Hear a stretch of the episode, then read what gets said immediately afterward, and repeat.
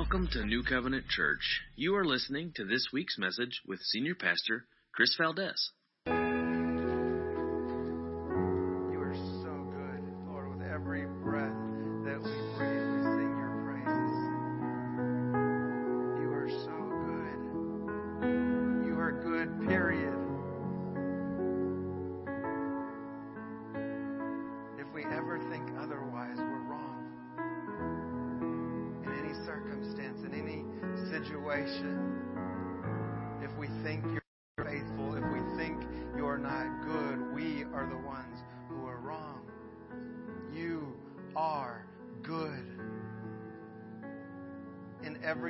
Circumstance, in every situation, you are good and you're faithful. And we give you all praise and all glory and all honor. In your name we pray. Amen. Amen. Well, we are so glad that you're with us this morning for worship. You may be seated.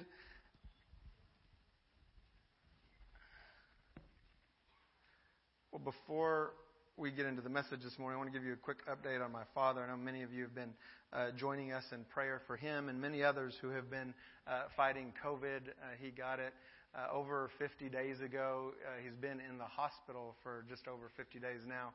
Um, and four different times, uh, the doctor had given up and gotten to a place where he was basically saying we needed to stop care and just put him on hospice and let go. And each time we just believed that God had spoken he was going uh, to bring him through this and that, that he had uh, more plans and more purposes and more words that had been spoken over his life. And those, if you know, God says it, it's going to happen.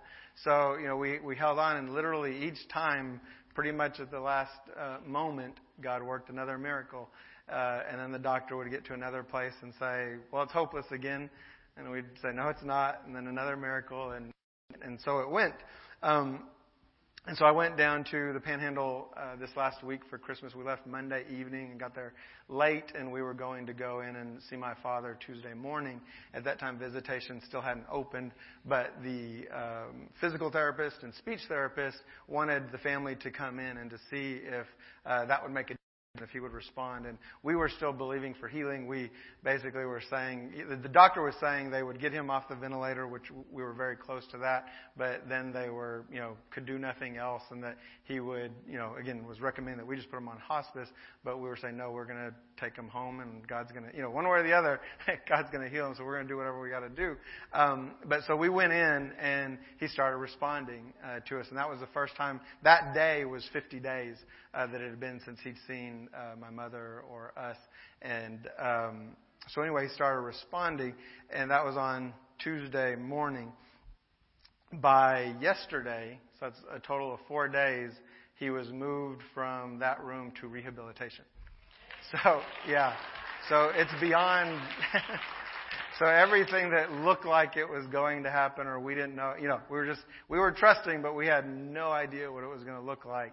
Um, and God brought it around where now he should come home, you know, to where he can function at home and my mom can just help him whatever little bit he might have left to recover. But God is so faithful and he worked a miracle there. Um, one thing I shared with the first service and it just stood out even more in this service was that last song was talking about with every breath we praise the Lord what I realized this set through was I think there was at least three, if not more, of the songs that were talking about breath and praising the Lord. And one of the prayers that I had prayed for my father while he was still totally sedated and on the ventilator was that scripture. I was like, every breath he is breathing is a praise to you and his life for almost all of it has been serving and following God. And that's all that's in him. So I was like, every breath that he's breathing, even on that ventilator, he's giving you praise.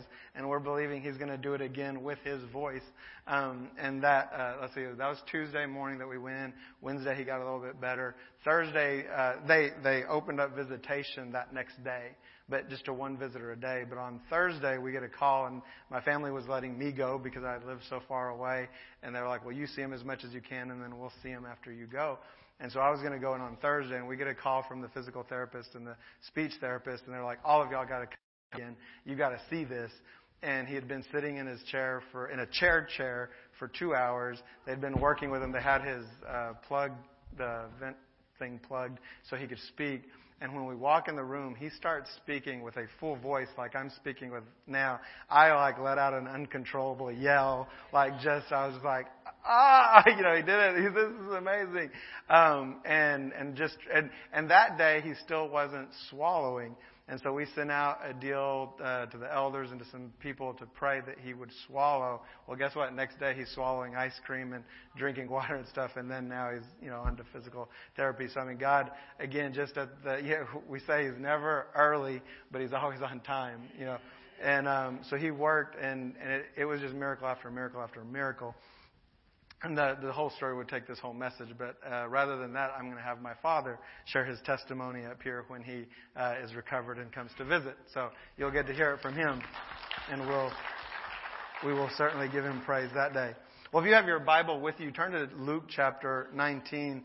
Uh, we're going to pick up in the series that we've been on. It's personal series, and so far in the series, we've looked at how naturally gravitate towards shallow relationships versus personal ones uh, after that message, we answered two different questions in the next two. The first was, Do you know my name? And then the next one was, Do you know what matters to me? And we looked at that both from God's perspective and from our human perspective. And this morning, we're going to look at how to be more personal by answering the question, Do you know where I live? Well, let's go ahead and jump into our primary text and then we'll uh, get back to that question. Luke chapter 19, verse 1 it says, He, speaking about Jesus, entered Jericho and was passing through. And behold, there was a man named Zacchaeus, and he was a chief tax collector and was rich, and he was seeking to see who Jesus was, but on account of the crowd he could not because he was small in stature. So Zacchaeus ran on ahead and climbed up into a sycamore tree to see him, for he was about to pass that way. And when Jesus came to the place, he looked up and said to him, Zacchaeus, Hurry and come down, for I must stay at your house today. So he hurried and came down and received him joyfully. And when they saw, and that's talking about the crowd, when the crowd saw this interaction between Jesus and Zacchaeus, they grumbled and they said, He has gone to be the guest of a man who's a sinner. And Zacchaeus stood and said to the Lord, Behold, Lord, the half of my goods I give to the poor, and if I have defrauded anyone of anything, I restore it fourfold. And Jesus said to him, Today salvation has come to this house, since he is also a son of Abraham. For the Son of Man came to seek and to save the lost. As we've looked at this encounter over the past few weeks, one of the things that we've consistently been talking about is context. And it would be safe to say that literally this entire uh, message this morning, the subject is context.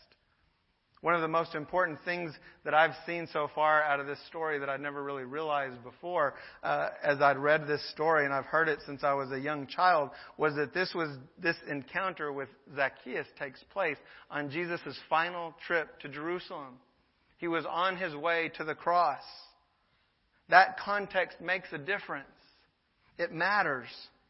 We know it was on his mind. Scripture records that Jesus had told the apostles, the disciples beforehand that that's what was going to happen and that's why he was going. And they didn't like that story. They didn't like uh, that that's why they were going. And uh, Peter even said, you know, God forbid. And Jesus said, the Lord rebuke you, Satan, because I have to do it. I must go. This is what must happen. So Jesus absolutely knew it was time. He knew where he was going and why he was going. And in the middle of that, in the middle of everything that Jesus was going through in that week, he and the Father take time for one man because one man, Zacchaeus, mattered. That's part of the context. When Jesus saw Zacchaeus, he didn't just call him out of the tree by name. In verse 5, he said, I must stay at your house today. I must. We know what that word means in our language, must. I've got to do it. I have to do this. I must do this. The original word in the Greek here is pronounced die. And in addition to our own definition that we have in our minds of that word, this word communicates that it's necessary. There is a need to. It's required. And I love this full explanation that I found that really paints a wonderful picture of what this meant at that moment. It says this word described a necessity established by the counsel and decree of God especially by that purpose of His which relates to the salvation of men by the interventions of Jesus Christ and which is disclosed in the Old Testament prophecies concerning what Christ was destined finally to undergo, His birth, His life, His ministry, His sufferings, His death, His resurrection, and His ascension. The Word of God, the Old Testament proclaimed for thousands of years what Jesus Christ must do when He came, and He did every single one of those. He fulfilled every word that the Father said that He must do. And on that day, the day that He's walking to the cross, He runs into a man, Zacchaeus, and says, I must go to your house. The same way that I had to come to earth, the same way that I'm on my way to the cross to save the whole world, on this day I must, by the will of the Father, go to your house because one man matters. He said, I came to seek and save the lost, and this man was lost. And he called him out of the tree by name left to our imagination, I know mine, I could have come up with a thousand other things that Jesus Christ would have been better off doing on his last days here. This wasn't just a man, this was the Son of God in flesh. One of the things that has boggled my mind my whole life is that Jesus Christ's ministry lasted for three years. Why didn't he go to the cross at a hundred and start his ministry at twelve? When he went to the temple. Wouldn't that have been better? Wouldn't that have made more sense? Three years with 12 men. And in that small space of time, you think he would have never had time for one man. Yet over and over and over through the New Testament, we see that he has encounters with people he wasn't supposed to have personal encounters with. And this is his last personal encounter. And we know that this was something that the crowd didn't think was appropriate. In verse 7, we read uh, that they were actually offended by it. They grumbled and said, He's going to be the guest of a sinner. How dare he? But not only did Jesus dare to go, he said he must go. Because it was absolutely necessary for him to go to the house of Zacchaeus. Jesus was going to see Zacchaeus the man in his context, in his home. He was going to see his whole life, and he was going to have a relationship with him. Understanding the context of biblical uh, passages is so important for us to understand and properly apply them to our lives. So often we take them out of context. And then we get disillusioned because they don't fit up with our line of thinking. We're going to look at a couple of scriptural examples of this, of taking it out of context, and then we're going to start, then we'll look at the importance of taking uh, the people around us in their context. That it's necessary for us to see that, to know them personally. Remember that if we believe what we say we believe, the most important thing for any person on the face of this earth is that they come into a relationship, a personal relationship with Jesus Christ.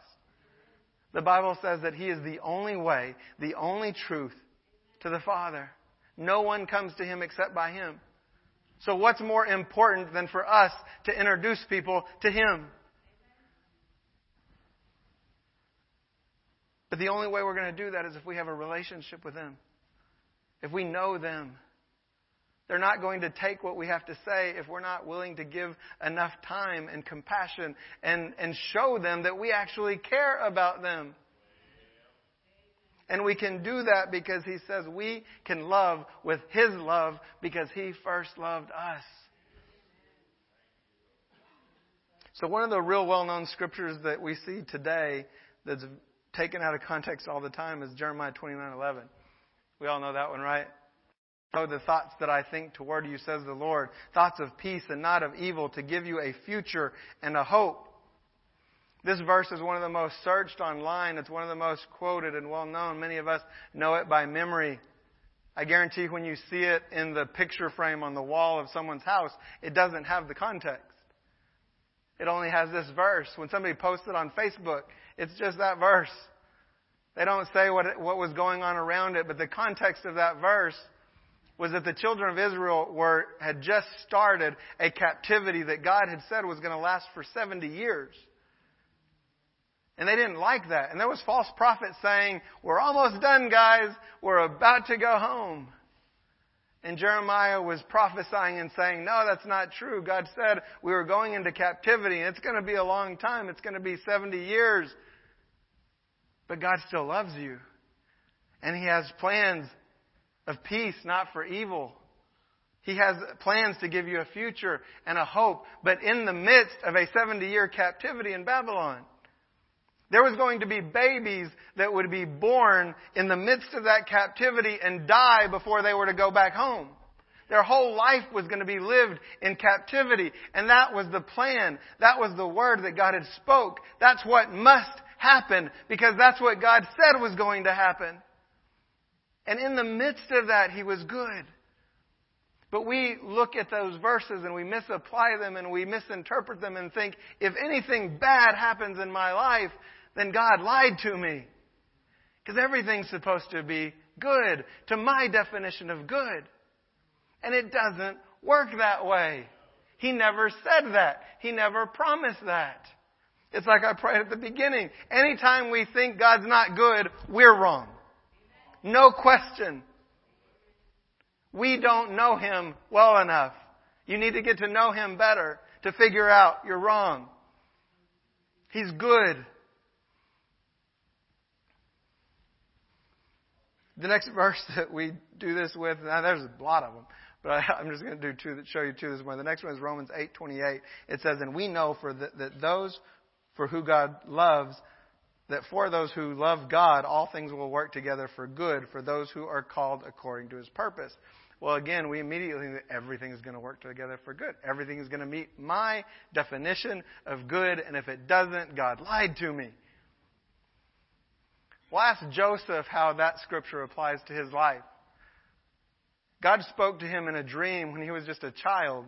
And all God showed him in the dream is that he was going to rule in some manner because the only people he saw bowing to him was his older brothers and his parents. So a total of 13 people. That's the dream he had. And he shares it with his family, and they didn't like it so much and his brothers sell him into slavery, and he spends years in slavery, and then he's mis, uh, he's accused there wrongfully, and he goes to prison for many, many years. And then he goes from that to be ruler of all Egypt. At the time, it was like ruling the whole world. He was only under the Pharaoh. Literally, the nations bowed down, to him, including his family and his parents. And can you imagine that in the midst of that time, God walking him through a process that was going to take a good portion of his life, that he would have seen a scripture like this and said, I thought everything was going to be good.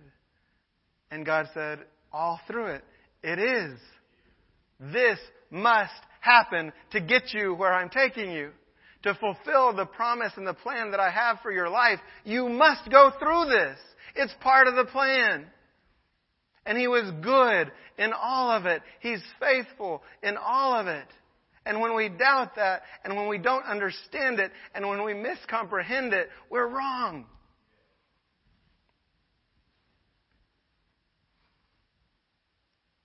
We need to trust God in the midst of every trial and every tribulation. Because everything that we would label bad God would label good and say it's part of the plan. Trust me. Walk with me. Context is so important. Before we go on with the message, I just want to uh, encourage you once again. I've done this every year since I've been here, uh, so it's been a little over five years now, um, to encourage you to read the entire Bible. It's the whole context of who God the Father is, of who Jesus Christ, the Son of God, is. He's in the Old Testament too. It's the whole context of who the Holy Spirit is and how God works in our lives. And if we only pick and choose the things that we like to hear, we're going to misunderstand and we're going to miscomprehend. And I've, one thing that I've recommended is there's a, a, program called Daily Audio Bible. It's a program that you can download on your smartphone or Apple phone, um, and it it basically goes to the entire Bible in a year, or it does. It uh, the person reading it reads something from the Old Testament, something from the New Testament, something from the Psalms, and something from the Proverbs, and it takes about 15 minutes a day to read to listen to that. And if you do that every day, starting January 1st, December 31st, you'll cover the whole Bible. There's a lot of, you can look online, there's a lot of printed plans. If you want to do it on yourself, you can pick and choose a thousand different ways to go through the Bible in a year and do that. But you don't even have to go through the Bible in a year. Do it in two, do it in three, do it in four. It would probably be more than the none you may have done in your whole life. Just pick something that God leads you to do and be faithful in it. Jesus took the opportunity to see Zacchaeus in his context by going to his home. And he let Zacchaeus get to know him in the process. And we need to learn from Jesus here if we're going to get to know the people around us. And I mean, really know them, really know their context. So we get back to the question Do you know where I live? It's one of the questions that people ask, and they may not ask it out loud, but what they're basically saying as you begin to have a relationship or an encounter with them is Do you really care about me enough to take some time for me? Are you going to know my name? Are you going to know what matters to me? Are you going to learn where I live? And if we do these things, it will show that not only that we care, but Jesus Christ who lives in us cares for them and loves them as well. Let me ask you another house related question, but this one's a whole lot more personal. Do you know what my house smells like? Have you ever thought of that? That your home, every home that you enter has its own unique smell? Can you think of what your grandmother's house smells like or smelled like? And remember the memories that come back? Have you ever gone somewhere and got a whiff of something and it reminds you of an event or a place or a very important thing that happened in your life? Science actually says that memories are tied to smell. It's one of the strongest senses that we have. It's not just for tasting food. And you can't, every single one of our homes has a unique smell that's composed of all the people that live there, of the foods you eat, of the things uh, that you do, of the scents you like, of the candles you burn, of whatever. It all conglomerates to make a scent that is as unique as your thumbprint. When I was growing up, we were in a church and had moved to the Garland area, and we'd uh, made friends. My parents made friends with a family from India, and they us over and they introduced us to their food. and They invited us to dinner and we ate and we went and ate there many times. And at that, I think I was probably nine, ten, somewhere around there. And from that point on, I've loved Indian food. Their names were Peter and Sushila. And Sushila even taught my mother how to cook some of their uh, meals. And my mom still cooks some of those today, and it's one of my favorite meals that she cooks. Not even from our culture, but it's fantastic.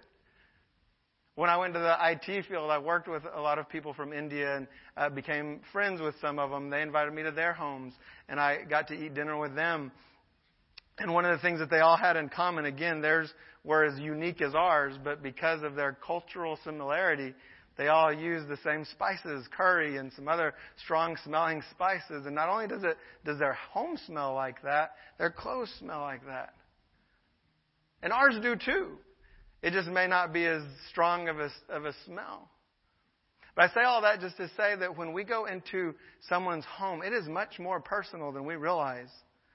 When we invite someone into our home or we're invited into someone else's home, we are being given an opportunity to know them at a level that most people don't know them. We get to see the neighborhood that their house is in. We get to see and maybe see their neighbors or meet their neighbors, the people that they associate with. It gives us new insight into who they are and a place to develop a deeper relationship with them and show them what we really care. My home smelled like refried beans, rice, and homemade tortillas when I was a kid growing up, and this I can smell homemade tortillas, and it reminds me of home in an instant.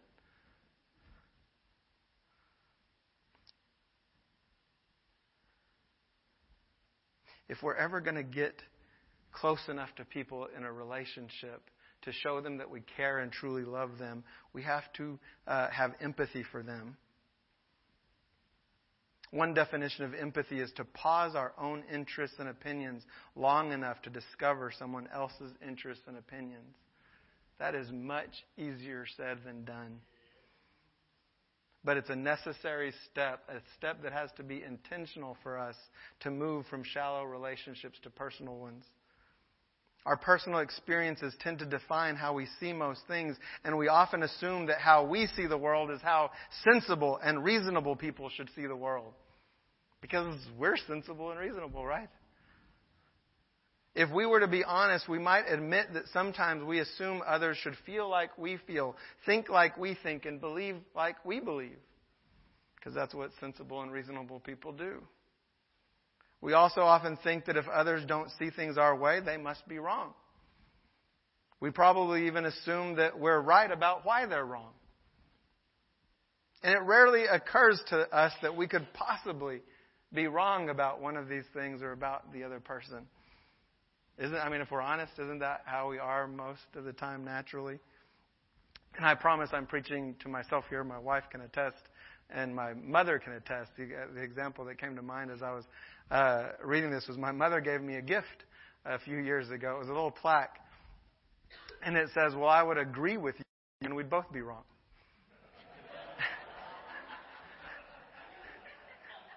So, would you imagine that my mother knows me pretty well? You know, we have, my mother and I have a personal relationship. We have for quite some time. And so she saw this at, you know, Kohl's, I'm sure, or, you know, something like that. And she reads this, and what pops into her mind is, Chris, this would, this is perfect. This, this would be a perfect, I think it was like, it's either a birthday present or Christmas gift. I was like, thanks, mom. You know, that means a lot. It's true. I couldn't deny it. you know. If we're left to our natural tendencies, most of us tend to be more shallow than personal. We have to intentionally ask God to help us love and care for others like He loves and cares for us because remember, He loved us first, and that's the reason we can love others. Not with our own love, but with the love that He's putting in us. The majority of the crowd assumed they were right about Zacchaeus, but they were wrong. And they assumed that they were right about uh, judging Jesus. How dare he go to the house of a sinner? But Jesus was going to teach them a lesson about assumptions. Jesus didn't even care about his reputation. You know, how, how could this teacher go to the house of sinners? Maybe we shouldn't be following this guy around. Jesus didn't care. If we ever find ourselves thinking that we can't understand why someone would do something, we need to pause and see if it's a sign that we're thinking shallow. It's so easy for us to give ourselves the moral high ground when we look at other people's actions. We think to ourselves, I can't even imagine having that thought. I can't even imagine doing that uh, activity.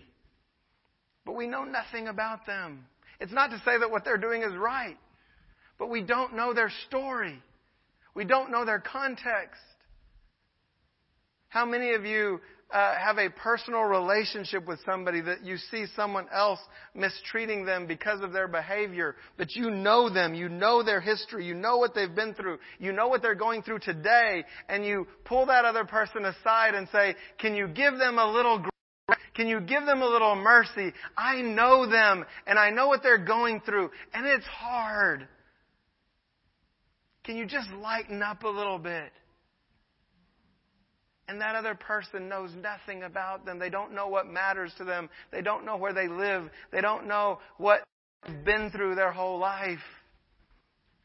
And if they did, they'd have a little grace and they'd have a little mercy because once we know all those things about someone, it's virtually impossible to be shallow anymore. Because you know. You know why. And you know they're hurt. And you know they need a relationship with God. And you're going to show them His love. Because they matter. But to do that, to get to that point in a relationship, we have to set aside our assumptions and presumptions long enough to really get to know them. And we have to pause our own interests and opinions and maybe set aside the fact that we're right. And for now, just concentrate on getting to know them. It takes time. And in one of the most stressful and important weeks of his life, Jesus Christ was literally going to fulfill the most important act in all of human history that had been planned from before the foundation of the world. And it was only days away. And while that was on his mind and that pressure and that stress was on him, he took the time to have a personal relationship with a man who'd climbed up a tree and go home with him and talk to him and eat with him because he mattered and because that was why he came. He said, I came to seek and save the lost. Even one. Even if I've only got three years total. Even if I've only got a couple hundred hours left. I've got time for you because you're lost. And if we've come to Him and we're in that relationship with Him, then He is in us. And if we go to someone's house that doesn't have a relationship with Him, guess what? Jesus Christ is going into that house with us. And we can show them He cares and He loves just like we do.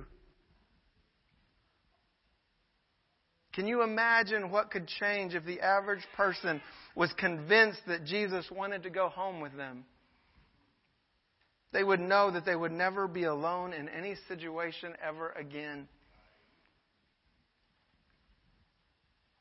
We may never convince anyone that Jesus cares about them if we don't get personal enough to show them that we do.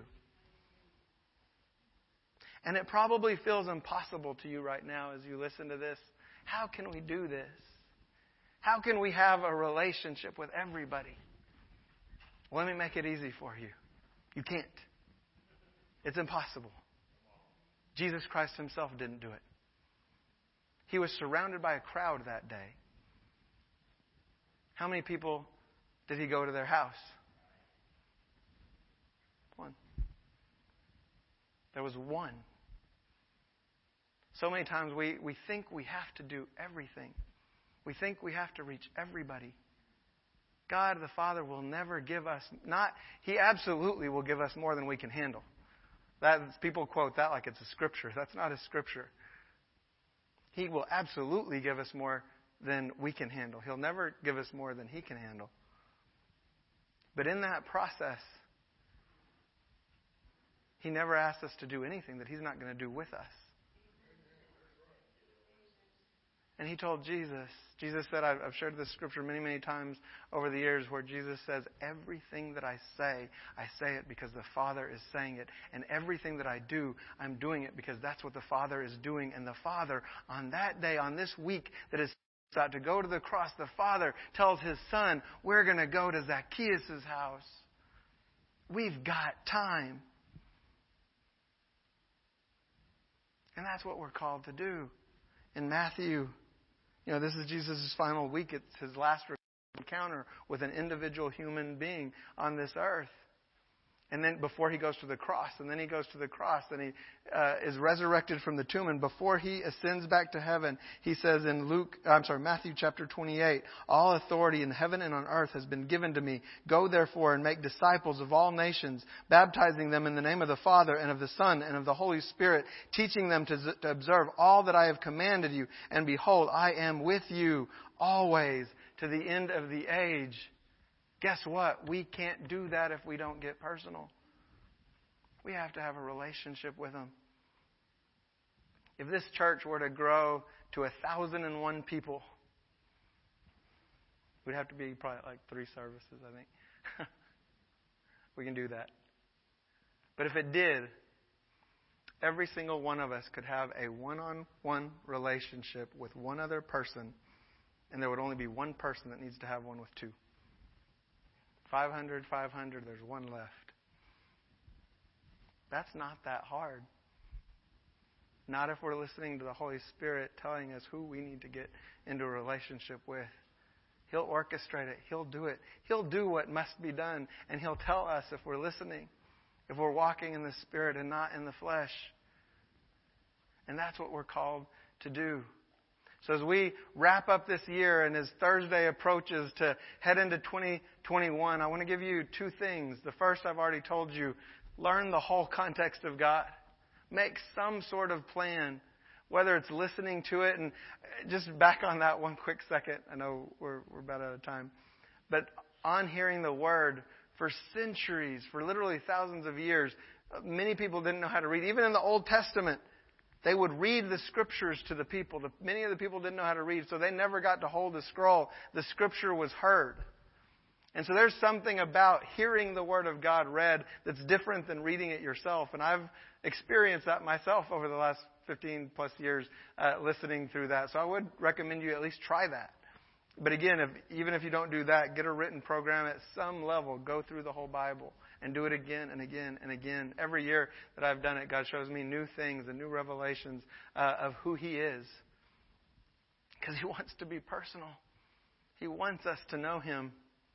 And then the last thing is, I want you to intentionally pray and seek God about two relationships in this next year.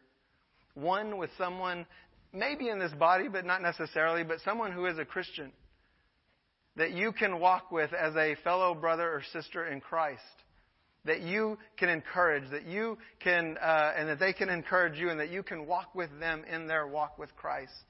Because we all need that. And the second one is to pray about who would God have you walk with them and get personal with them and learn their context and show them that He cares and that you care about them with no agenda other than to say, I love you as a human being because you matter and God cares about you. And one day they'll know you well enough to know that's true. And then you might have the opportunity to say, Jesus Christ loves you like I do. Actually, He loves you much, much more.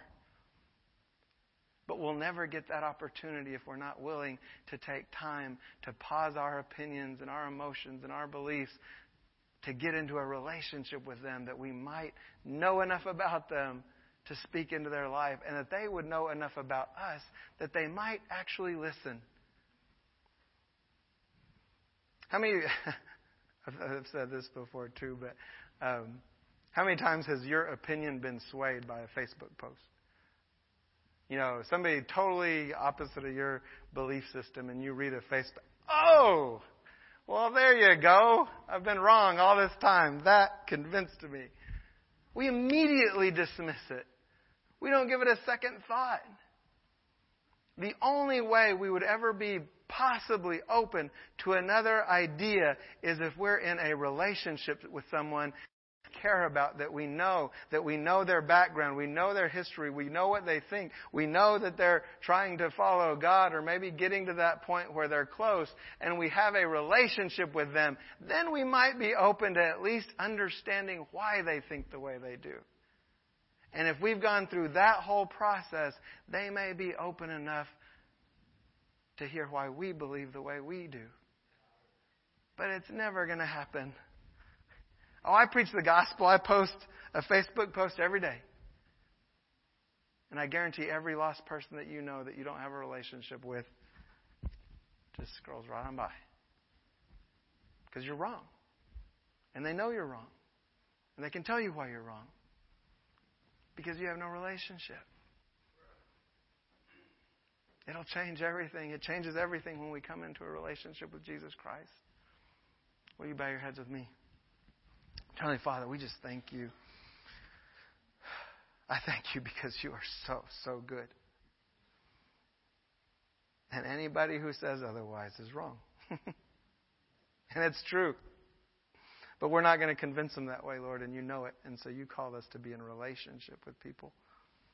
And Father, I pray that you will Open our ears to hear the voice of the Holy Spirit in a new way, Lord. As we enter into this next year, I pray that not only this body, not only the body of New Covenant, but the body of Christ, that our ears will be open, our eyes will be open to see what you're doing, God, and that we will participate with you in everything that you're doing, Lord. And when we see people who are up in a tree, who need to know that someone cares, and not only another person, but God Himself, that will participate with you in that relationship and take time to show them that someone cares and that God cares. And Father, I pray as we, or I know so many people are they open their Bible and they read it and they feel like they don't get anything out of it or they don't understand it. Lord, I pray as they enter into this new year that as they read that uh, your word, Lord, that your Holy Spirit will illuminate that word to them, that it will become alive, that they will know it's living and breathing like a two-edged sword, Father, and it will breathe life into them like never before, and they'll go out with boldness to de- develop relationships with people around them to show them that you love them like you love us. In your name we pray. Amen. Will you stand with us as we close in worship? There's a prayer team available to agree with you in any prayer that you have.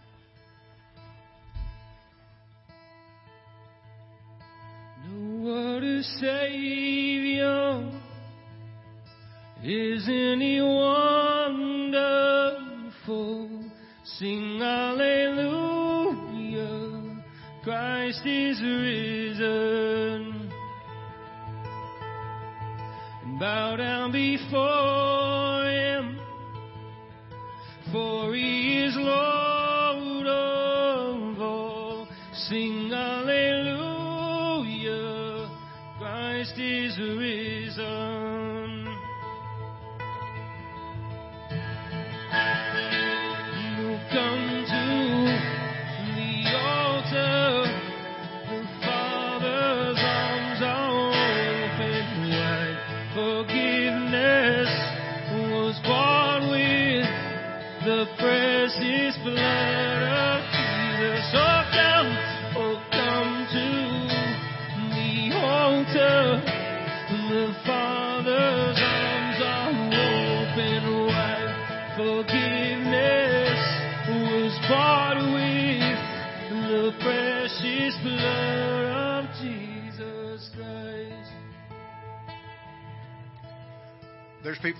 Lives that we interact with every day that are hard.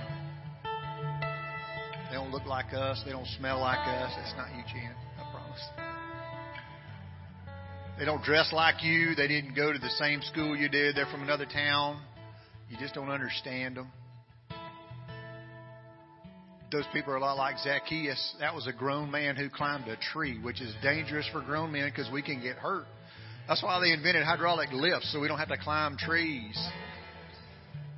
Zacchaeus wasn't wearing a fall harness because he wore robes. I don't know how that worked.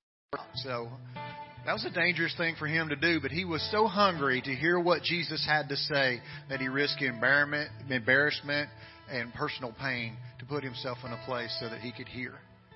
There might be somebody around you that's doing something that you don't understand, but they might just be trying to get your attention. Recently, God uh, told me to tell somebody something, and it didn't make any sense to me. It seemed really obvious. God said, Tell them it's okay to breathe. Well, duh, we're all breathing because we're standing here. We're alive. You have to breathe to be alive. I did it. I just said, God wants you to know it's okay to breathe.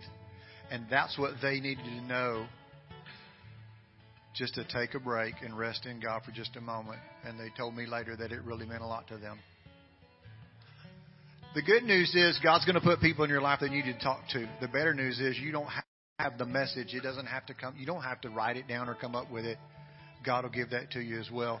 Uh, Romans 8:32 said, "If God would just He gave His Son to you, the ultimate sacrifice, why would He not give you everything else that you need to finish the work that was started on the cross?" So He'll give you the interaction with somebody. He'll let you know who it is. He'll give you the words to say, and I believe He'll give you the boldness to say it, even if you don't understand it. Okay? This week, if God puts somebody on your heart, pray for them first. Pray for yourself second, and then do what He's asked you to do for them. Okay? Father God, I thank you that the same Holy Spirit that spoke to Jesus and told him that man in that tree needs needs you to come to his house today can speak to me and speak to everyone here in this auditorium here today and let them know who do they need to speak to who do they need to share God's word with the words that you'll give us to share with them the words that they need to hear Thank you for those divine interactions with the Holy Spirit and with the people around us this week. God, I thank you that you'll bless it, make it fruitful, and it will glorify your kingdom. In Jesus' name we pray. Amen. If you'd like to start off the new year in a in a in a good, peaceful, restful way, January the I told I said wrong in the first service. It, it is on Saturday. On Saturday, January 2nd at 7 p.m., we're going to have a throne room encounter. It's just music, praise and worship, a little bit of scripture, maybe some prayer. So just come, let the Holy Spirit wash over you and start the new year off that way. If you're joining us online, go to newcovenantlampasas.com, click on the Connect banner, learn more about us. Hear our teaching pastor, Pastor Daryl, talk to you about who we are, what we do, and how we do it. Y'all be blessed. Have a good week, and just let God show you who to talk to. All right? Be blessed. Thank you for listening to this week's message.